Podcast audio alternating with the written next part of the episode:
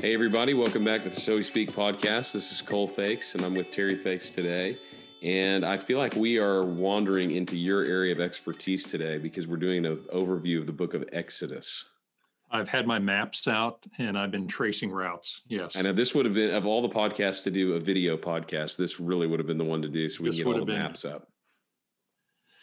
But we can talk content a little bit. And, and sometimes I think, I mean, it's very good to, to let the geography also inform what's going on.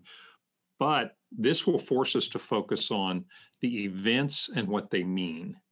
Do you think, think in the original manuscripts, maybe there were pictures?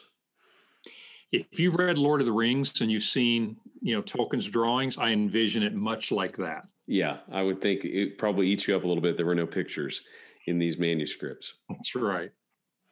Well, one of the reasons that uh, we're doing this podcast is just continuing our march through the overviews of the Bible and of all the books eventually. I think we're just a little over halfway at this point. But another thing that uh, is really significant about this one, and one of the reasons we broke this up into two parts, we'll do Exodus part one, and then we'll we'll go through chapter 18, and then we'll start in chapter 19 at Mount Sinai and do part two at some point is because the Exodus is one of those defining events in the Bible, not just in the Old Testament and the history of Israel, but throughout the entire Bible. In fact, I just recommended a book in uh, June's uh, recommended reads called Exodus Old and New by Michael Morales.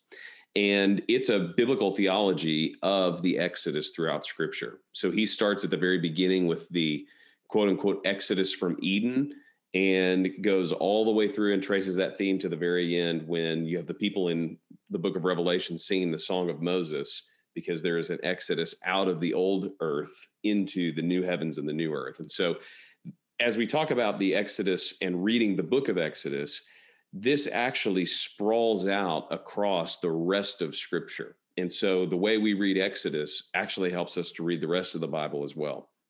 I agree. And when you said biblical theology for our listeners that maybe aren't as much into the theology, is you have systematic theology, historical theology, but a biblical theology focuses on those large themes that run through the Bible, the overarching elements of the story of God. And I think you could do worse than understand all of the Bible through the lens of the Exodus. I'm not saying that's all you need to know. But if that's all you knew, you would really understand the gospel well. I totally agree. So uh, there's kind of a double uh, benefit of learning to read the Exodus well and spending a lot of time in this book.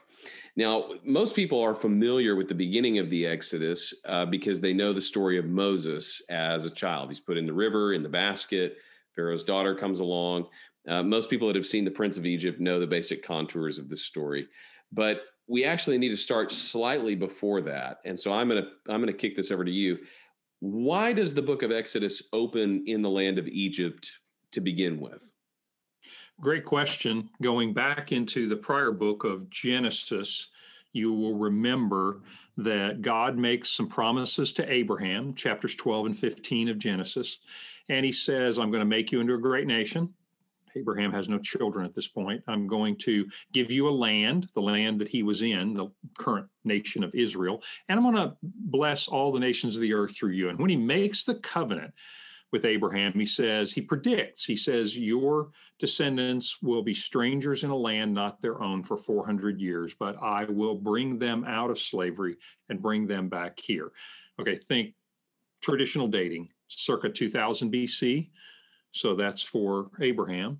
Think the end of the book of Genesis, when sure enough, the descendants are the ones, the 70 or so descendants by the end of the book of Genesis, because of a, a drought and famine in the land of Israel, or Canaan as it was called at that time, go to Egypt to stay alive, to get grain and to live. And voila, they find Joseph there. And so Joseph settles them. And so about 1800 BC, you have these 70 Israelites settled in the land of Goshen, an area up in the northeastern part of Egypt, very fertile land, and they begin to prosper.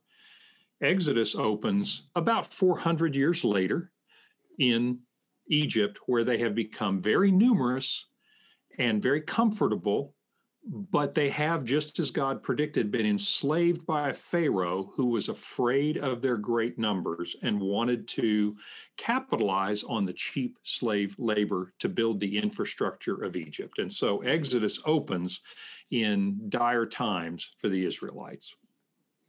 Yeah, and when we open in chapter one, we get a reminder that this group of people is the family of Abraham. I mean, this is the chosen people, the promised people and that times have gotten pretty difficult for them, uh, and that Pharaoh decides to make things even more difficult by putting to death uh, the children of Israel, the male children of Israel. And uh, so th- this is a theme that's popped up a lot, I think, as we think through kind of our postmodern moment. Uh, you know, that the, the Exodus is, is born out of a genocide, for example. You hear people say that sometimes, and this connects to the so the sojourn of uh, Mary and, and Joseph and Jesus later that they are, you know, uh, forced to flee as refugees to Egypt, and so we've started to read some modern language onto this.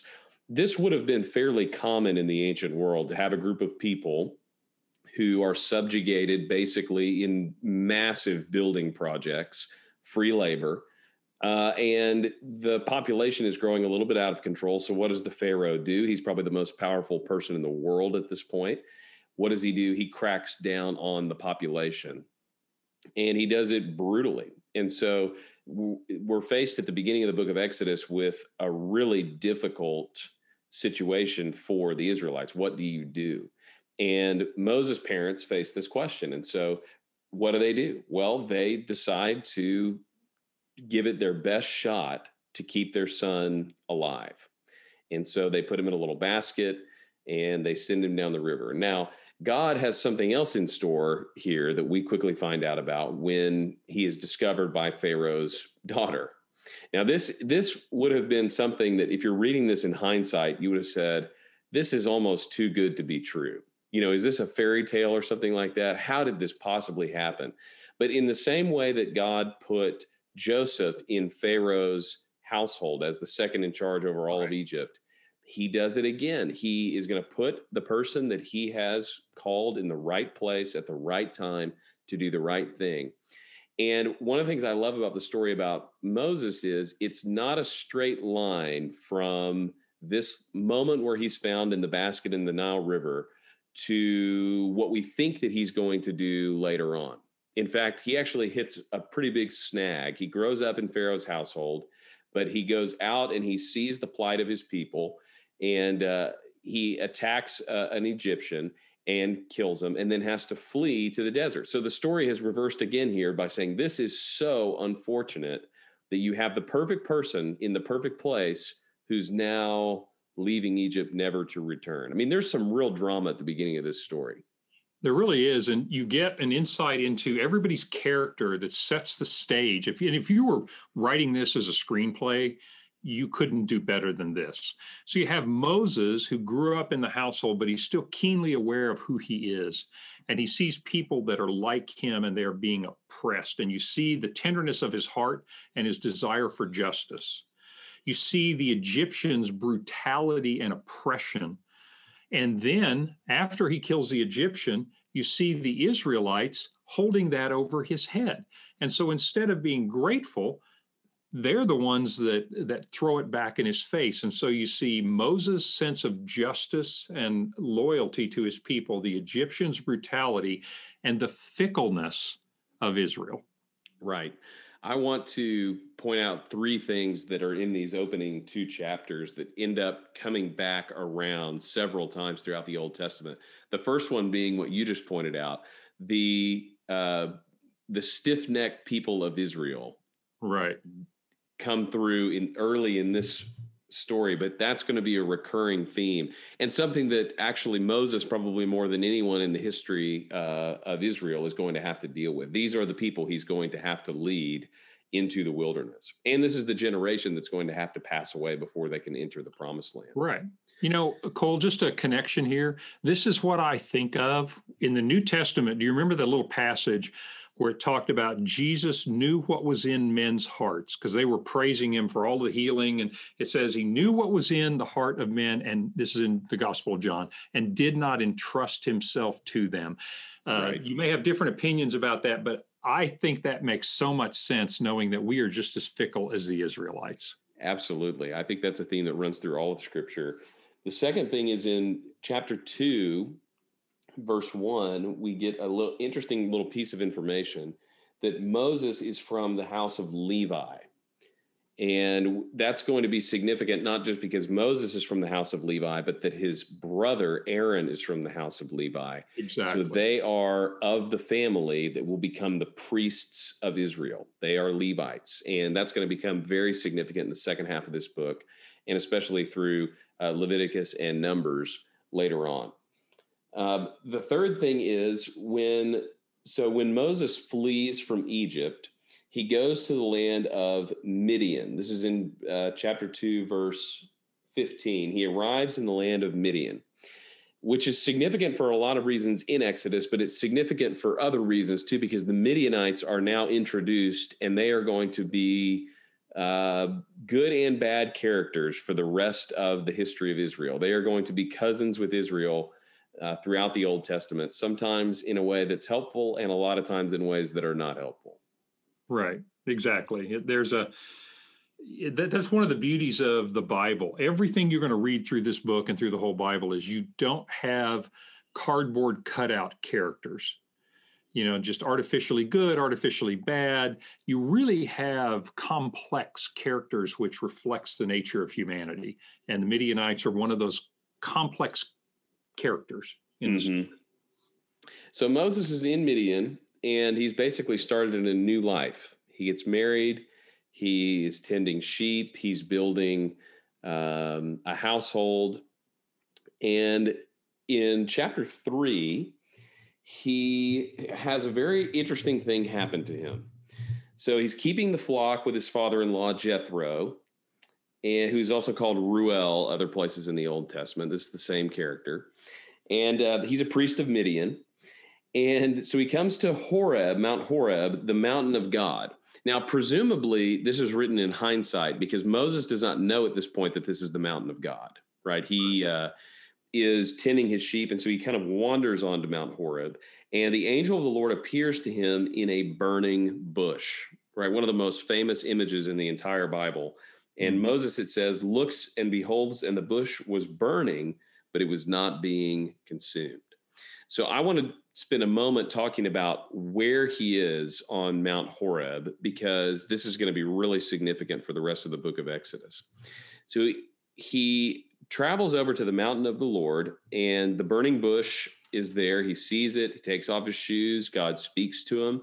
He reveals his name to him. This is in verse six I'm the God of your father, the God of Abraham, Isaac, the God of Jacob. And Moses hid his face because he was afraid to look at God. I want to point out one thing here. A lot of people read Exodus, a lot of scholars read Exodus as if later in this book, when they get to chapter 19, they become the people of Israel. So that's the point where they receive the law, and everything before this is kind of a made up mythology to become the people of God. But that's not at all the way that the book of Exodus portrays the people of Israel. There's a continuity from the time of Abraham all the way through to the time of Moses.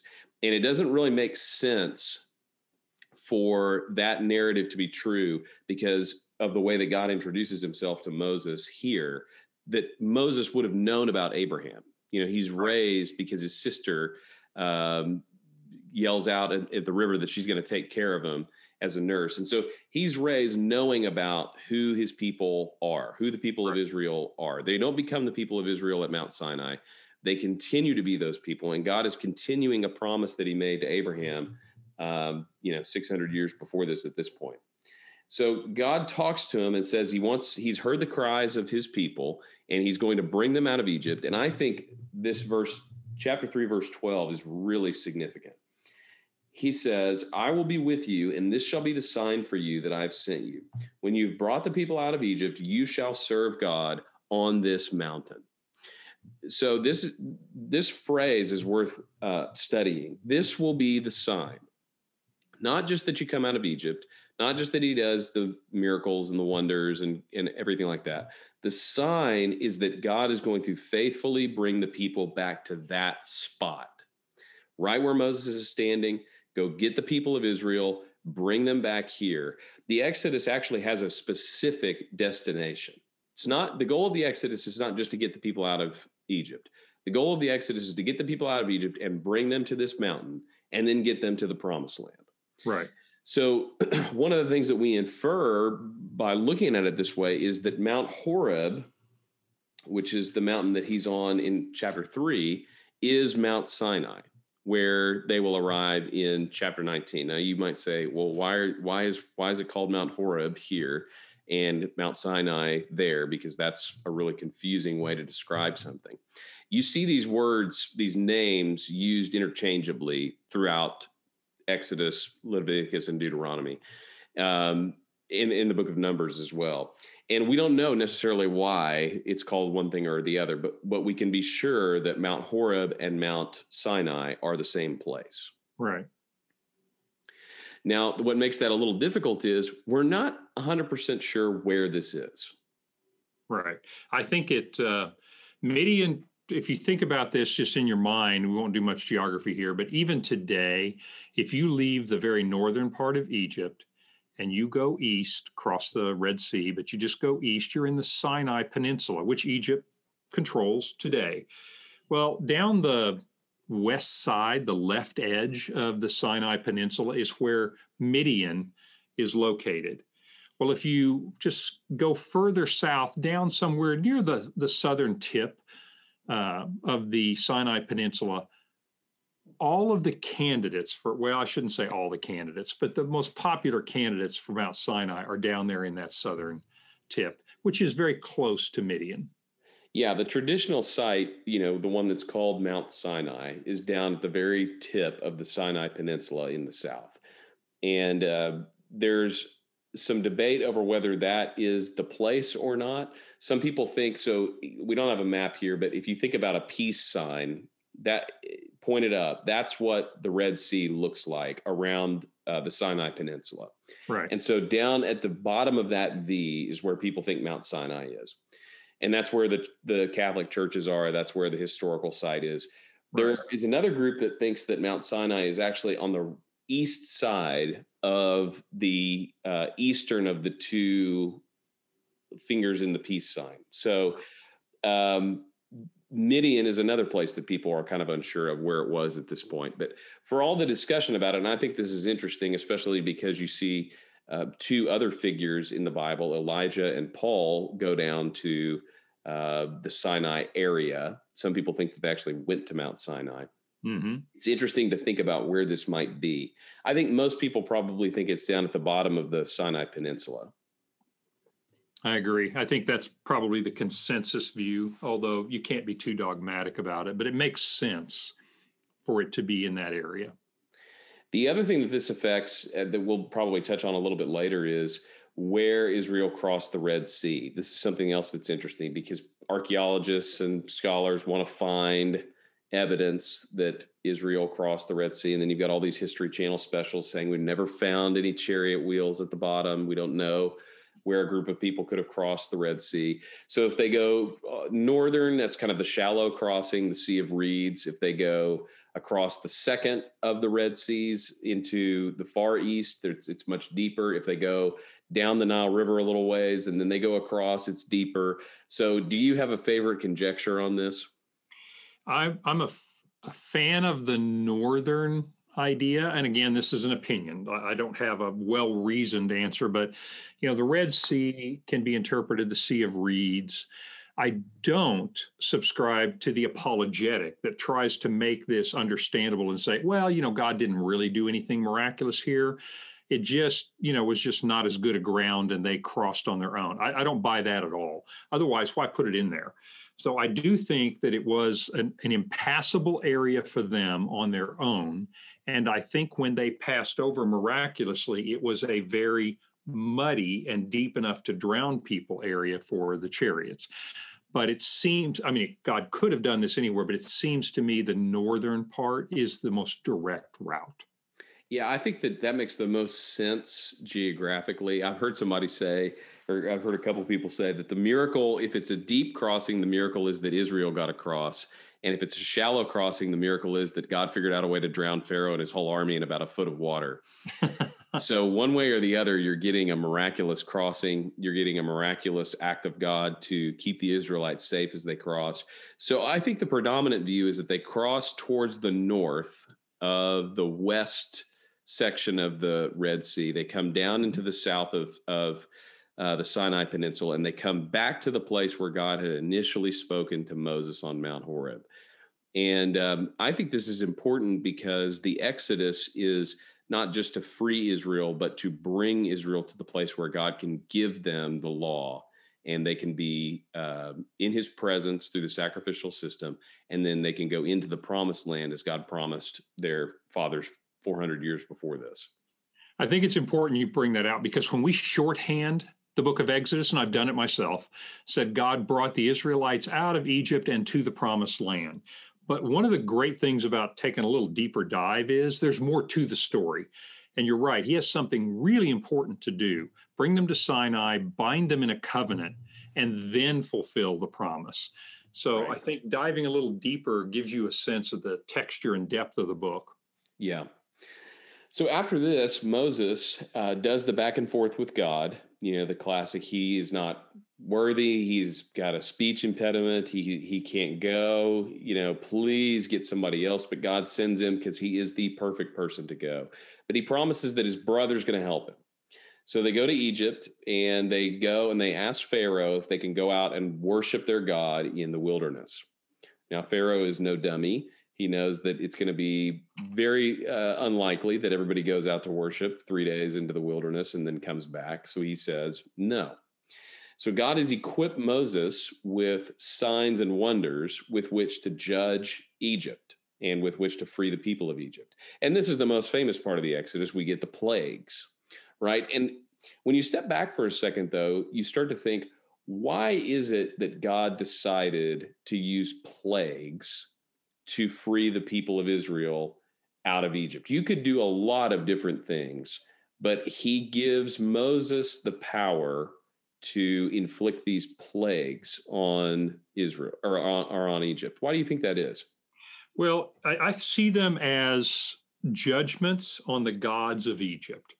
They're not just coercive acts to Pharaoh.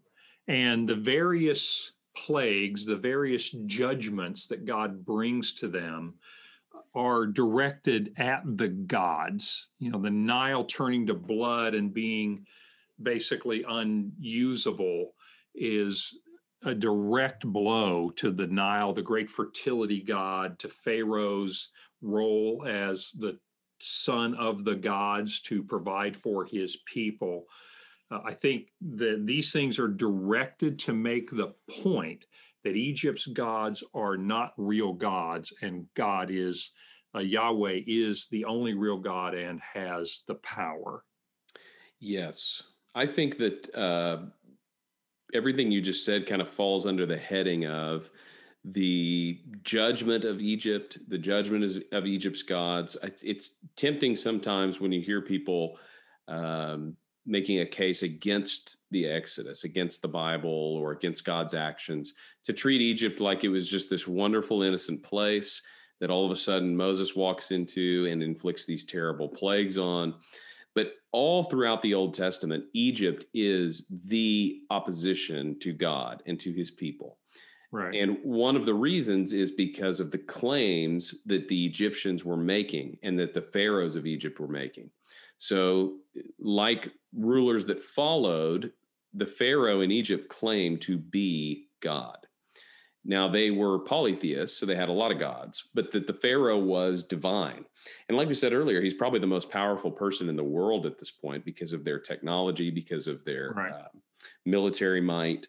And so, what God is doing is he is taking that claim and destroying it, destroying the, the, the pride of Pharaoh who says, "No, I am God and this is my this is my land and these are my rules and these are our gods." The God of Israel comes in and basically says, "No, you're not. And no, they are not. I am the one true God.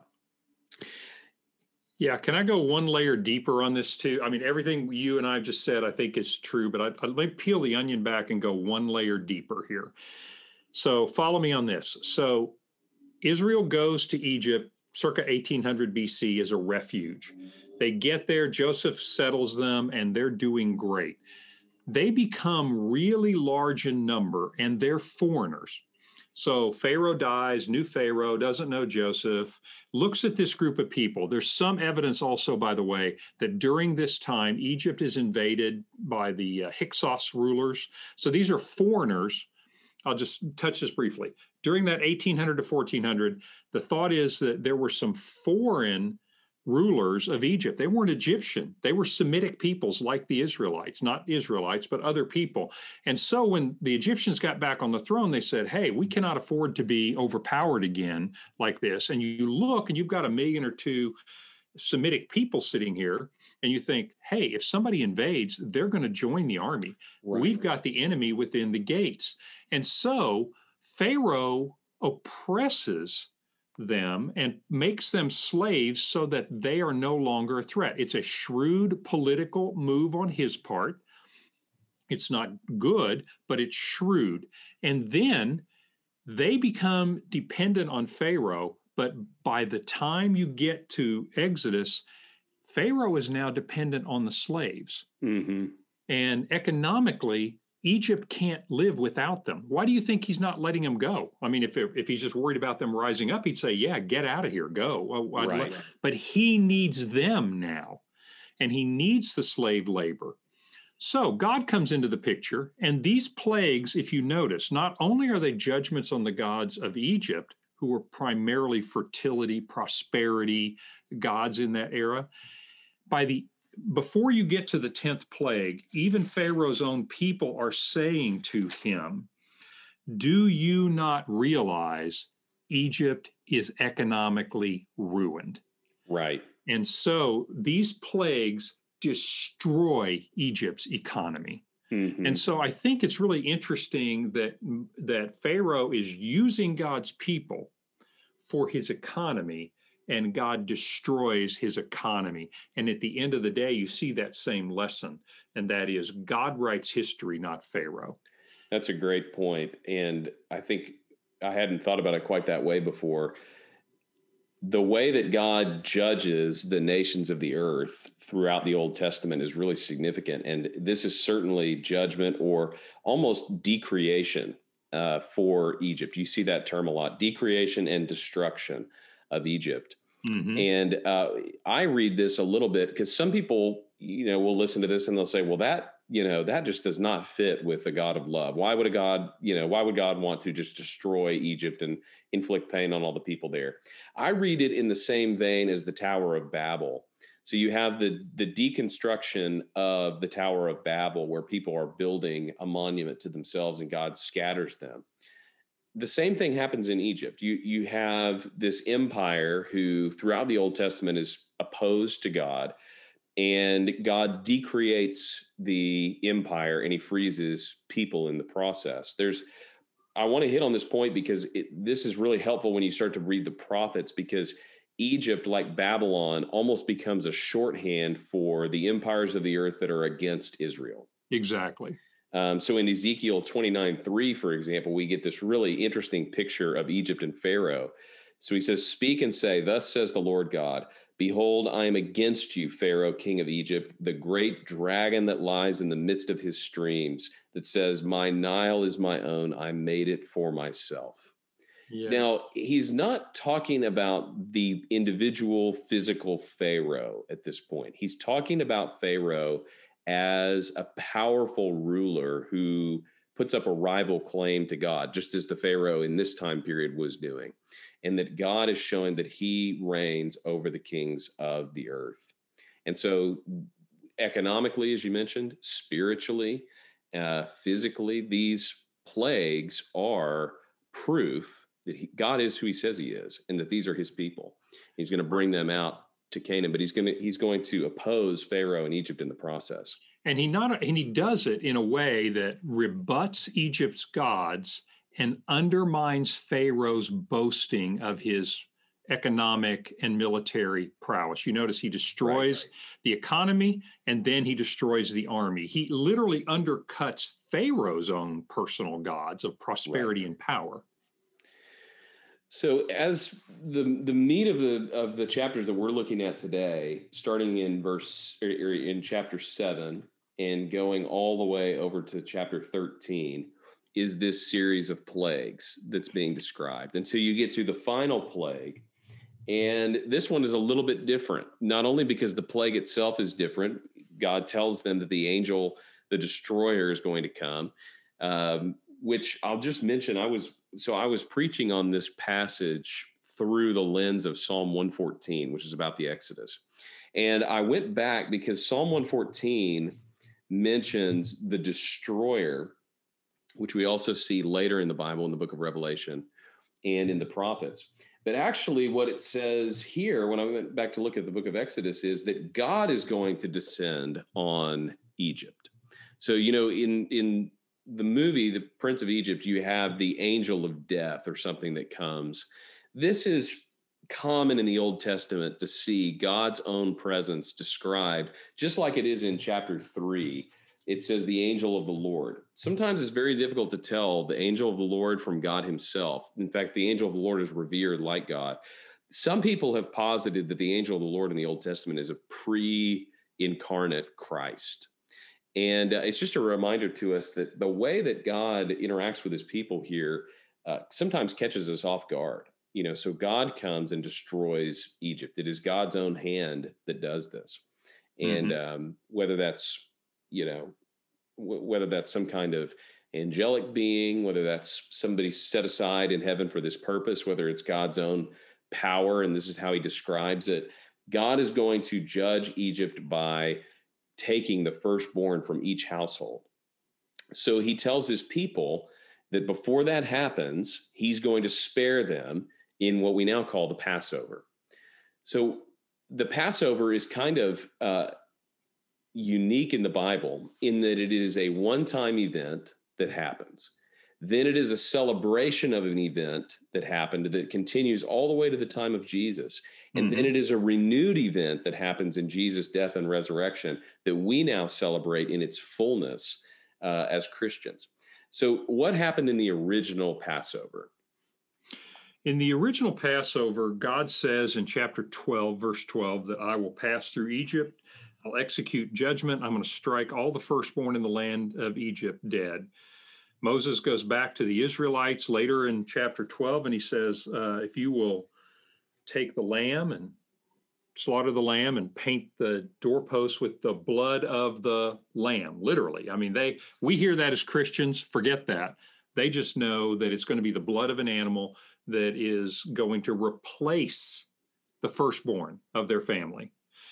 And so he says the destroyer will pass over you when God passes through Egypt. The Passover, we again think of it as an event, think of it as just an action. You know, as God passes through Egypt, he sees the blood of this animal and accepts that in lieu of the firstborn, and he passes over you. So the Passover is not so much a festival as it is a remembering an event, and that is right. the event. And sure enough, they do what God said. He passes through Egypt, firstborn of every household dies, except in the camp of the Israelites, where the blood of the lamb is painted on the door. Now, the fact that we can't separate that blood of the lamb from the New Testament tells you the power of this story. Right. And, and not just the story, this event. God intends to use this as a template for us to understand what Jesus is doing. I mean, what are some things you pull out of there and go, okay, there's this, there's this, there's this, you know, you got the obviously the guilt, you got the blood that takes away the guilt, you have yes. the lamb who is the who is the weak creature that makes it possible. I don't know. What do you what do you think about that? Well, I'll tell you something I learned in this uh, Morales book that I hadn't thought of before. Is you this is the foundation of the sacrificial system. And the sacrificial system is the foundation for or the preview of what Jesus is going to do on the cross. Mm-hmm. But what Morales does is he actually connects it one step backwards that uh, this is not actually the first step in this process. The the Passover too is based on a previous event. So he he talks about Genesis chapter 22, where Abraham sacrifice, he's called to sacrifice Isaac, right. takes him up, and he as he has the blade in the air, God stops him and provides a sacrifice, and that sacrifice is honored instead of his son.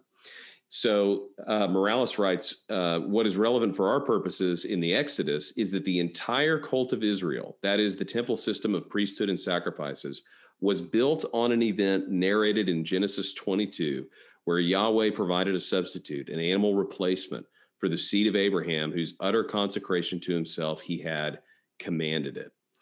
I thought that was really interesting because mm-hmm. the continuity here is enormous from Abraham to Egypt in the Passover to the sacrificial system at Sinai, all the way through the temple, all the way through the sacrifices, all the way up to the time of Christ. And then God offers his own son on behalf of people, and his blood turns God's wrath away as a new Passover. I mean, this right. is a huge theme in the Bible.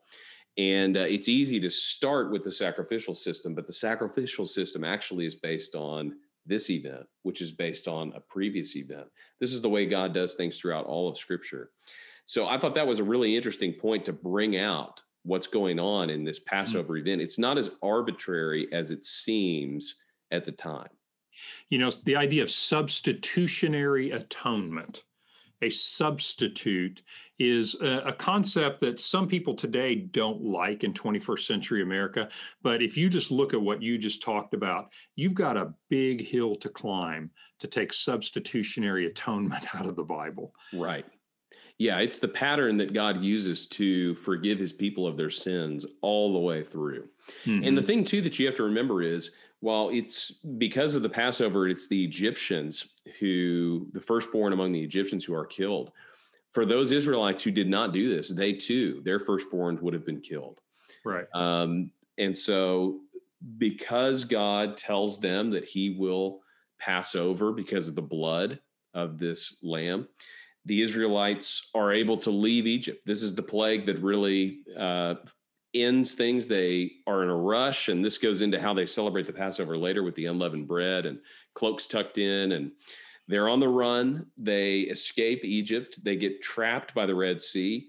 All of a sudden, Moses goes out, parts the Red Sea, and Israel walks across on dry land. There's a pillar of fire that stands between them and the Egyptians. And then when the Egyptians cross over, the waters come back down and drown the Egyptian army, and Israel is safe on the other side th- this is kind of the end of the first part of the Exodus because after that they go to Sinai.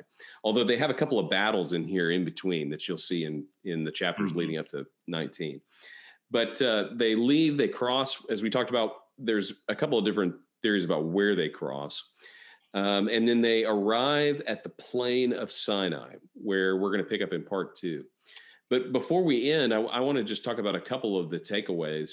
The the first one being when you read this story, I think all of us have thought about the dynamic between God and Pharaoh before, and this is a really common question.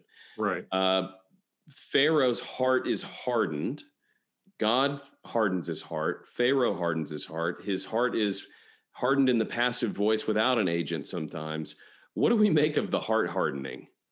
That's a good point. As I was just reading this, I'm by the way, Exodus is my reading plan right now, so I'm right around this area. I counted, this is not official, where God is the agent. God hardened Pharaoh's heart four times, chapter 7 through 12.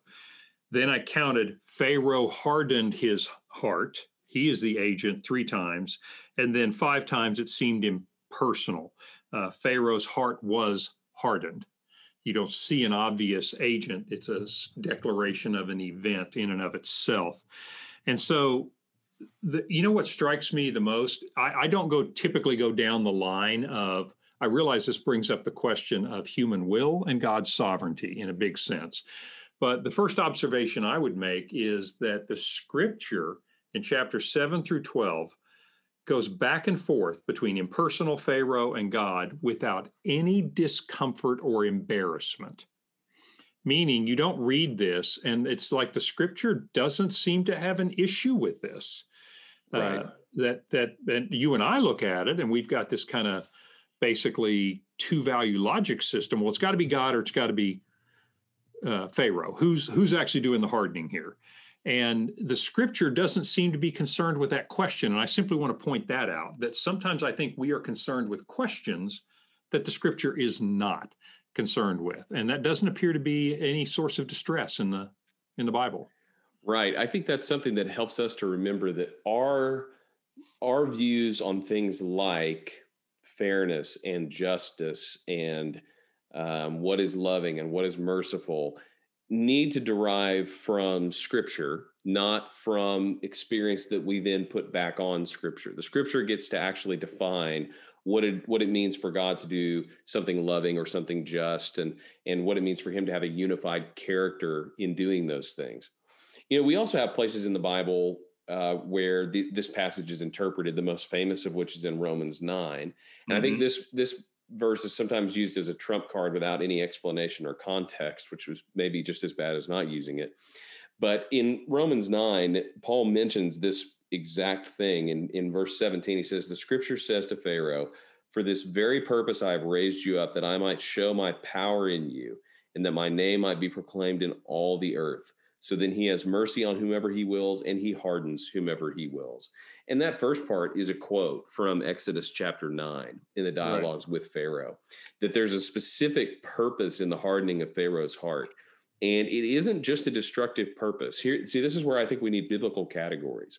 It's not just a destructive purpose. What Paul says here is the purpose of raising him up. And I take that to be part of the hardening, which I'll come back to in a second. Uh-huh. The purpose of raising him up is that he might show his power so that his name might be proclaimed in all the earth. So God has plans for salvation beyond just the people of Israel. That's part of the sin of the people of Israel is they forgot that they were supposed to be a light to the nations. They were supposed to be a blessing to all people so that people would come and serve God. They thought that basically they were saved so that God could love them. And uh, what Paul puts in perspective here is no, God did this in Egypt so that all the nations of the earth would know that he is the Lord and that all nations would be drawn to him. And so, going back to the point we mentioned earlier, one purpose, this is not all the purpose, but one purpose in what he's doing with Pharaoh is showing no one else is trustworthy. No one else is worth putting your confidence in for salvation besides God. And if that's Pharaoh, then then uh, you're mistaken because God shows that He is not able to save. He's not trustworthy. This is a really important point. That passage that you just quoted from Exodus 9. So let me set the stage. We're about to have the seventh plague. And God speaks and says, By now I could have put out my hand, and I'm going to paraphrase, and killed you. Right. And, killed all the Egyptians. And you would have been cut off from the earth but for this purpose I raised you up. So what's he saying? And this really has interesting implications for our your and my life. He's basically saying we didn't have to go through these plagues. And by the way, I don't know how long this took.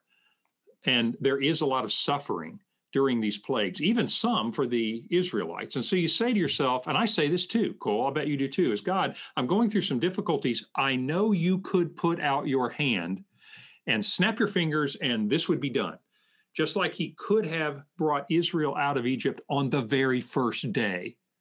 Right. You know, very first plague just made it happen, but he didn't. And your point is well taken because there was a greater purpose. Now, you and I might conjecture, and I certainly would, that if he'd brought Israel out on the first day, Israel would have quickly forgotten God's power. The rest of the world would never have heard of it. In other words, there's a purpose. I try to remember this passage and this incident in my life because I think, God, if you could fix this right now, why don't you fix this right now? And I trust there's a purpose here I don't see. And I think that's part of why this passage is here in Exodus 9, is God says, there is a greater purpose here. I have right. plans for a lot of people, not just you, Pharaoh. Yeah, I think that's true. Uh, the other thing here is in this verse that we've quoted now from Exodus 9 and the way that Paul uses it in Romans 9. For this purpose, I have raised you up. I, I think that's referring to him becoming Pharaoh. But like I mentioned a minute ago, I think this also has to do with the hardening. Part of the part of the problem with God showing his power, which is what he's doing in this story, is that no one is an equal match for God's power. Mm-hmm. One of the reasons that he hardens Pharaoh, Pharaoh is an opposing force in this story, but he's he he is so flimsy and he is so weak that God actually cannot do what he wants to do in this story unless Pharaoh becomes a more formidable adversary. So part of what you see in this story is Pharaoh is hardened to stand up to God when, as you just said, he could have just one plague, one and done, no plagues. I mean, at the end of the day, Moses could have just walked in and Pharaoh makes a calculated economic decision and decides, you know what, probably not worth it at this point. Let's just let them go. Instead, Pharaoh doesn't want to do that. God hardens his heart. God shows his power through him and to the rest of the world that he really is God. Mm-hmm.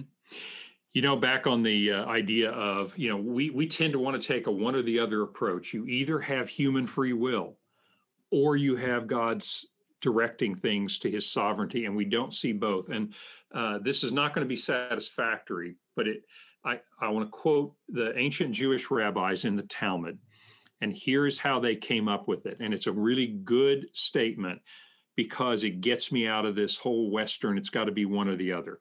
They simply said this all things are ordained and free will is given, period. They simply echo something they cannot explain in their mindset.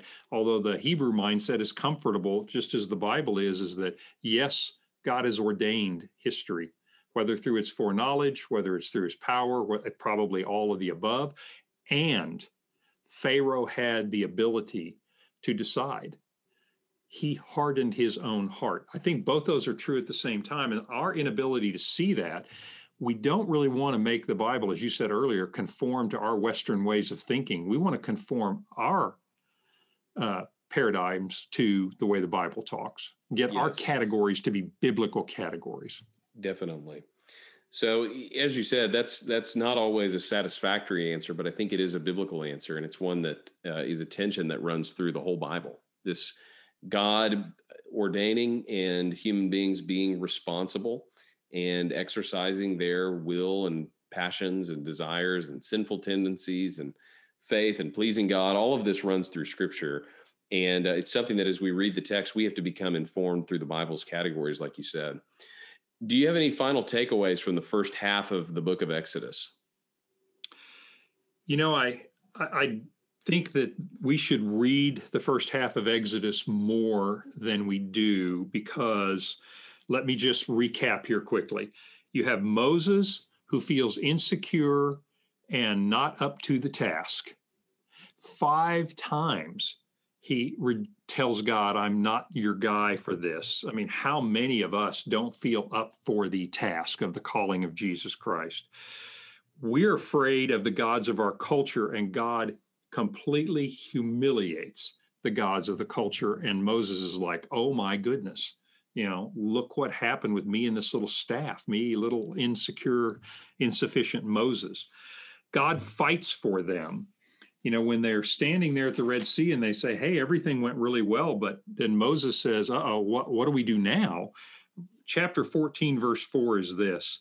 He says uh basically God says this, "You don't have to fight." I am going to show the Egyptians who I am. And so the Israelites are standing there like, we have no weapons. And, and, he says, You don't need any weapons. And how many times does that happen in our lives? It's like God sending us out into this world. And it's like, Hey, can I take a weapon? And he goes, You don't need a weapon. I'll be fighting this battle. Mm-hmm. And then they get into the desert and he gives them manna. He gives them water. He gives them everything they need. To me, this is just a parallel to the Christian life. And I am Moses in the sense of my inability in a sense of how am I going to do this? And God says, I will be with you. I don't think it's a coincidence that Jesus' last words in Matthew to his disciples are the same as God's words to Moses and to Joshua and to so many other people. I will be with you. Right. Well, we're going to pick up that theme in the second half of Exodus. We're going to see how God provides for his people uh, through giving them the law, through setting up a community that is ready to receive His presence. And we'll hit that on part two of Exodus next time on the So to Speak podcast.